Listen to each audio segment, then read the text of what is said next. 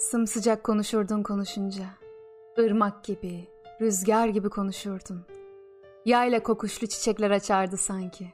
Çiğdemler, güller, mor menevşeler açardı. Sımsıcak konuşurdun konuşunca.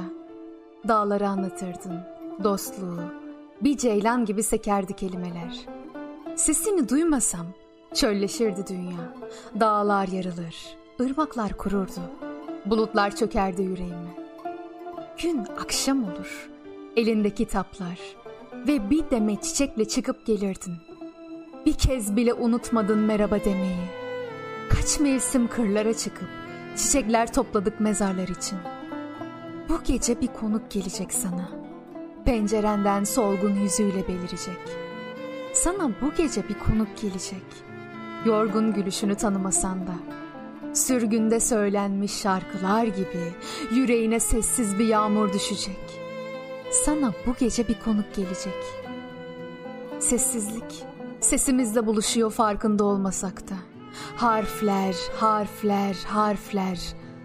Harflerin yarattığı bir mutluluk bu. İşte sessizlik sesimizle çarpışıyor. Tam karşısında tutkunluk, tam karşımda bir gül. Tam karşımda özlem, vurgunluğum, süvarim, tam karşımda sevinç.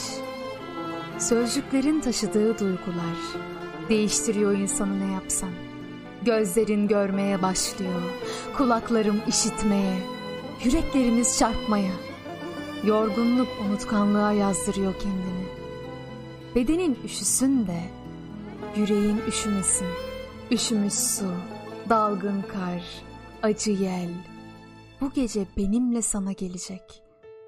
Belki de ürküttük tarla kuşlarını. Belki de kurdu, kuşu ürküttük. Ama aşkı ürkütmedik hiç. Ve hala sımsıcak durur onlar. Sımsıcak ve biraz boynu bükük.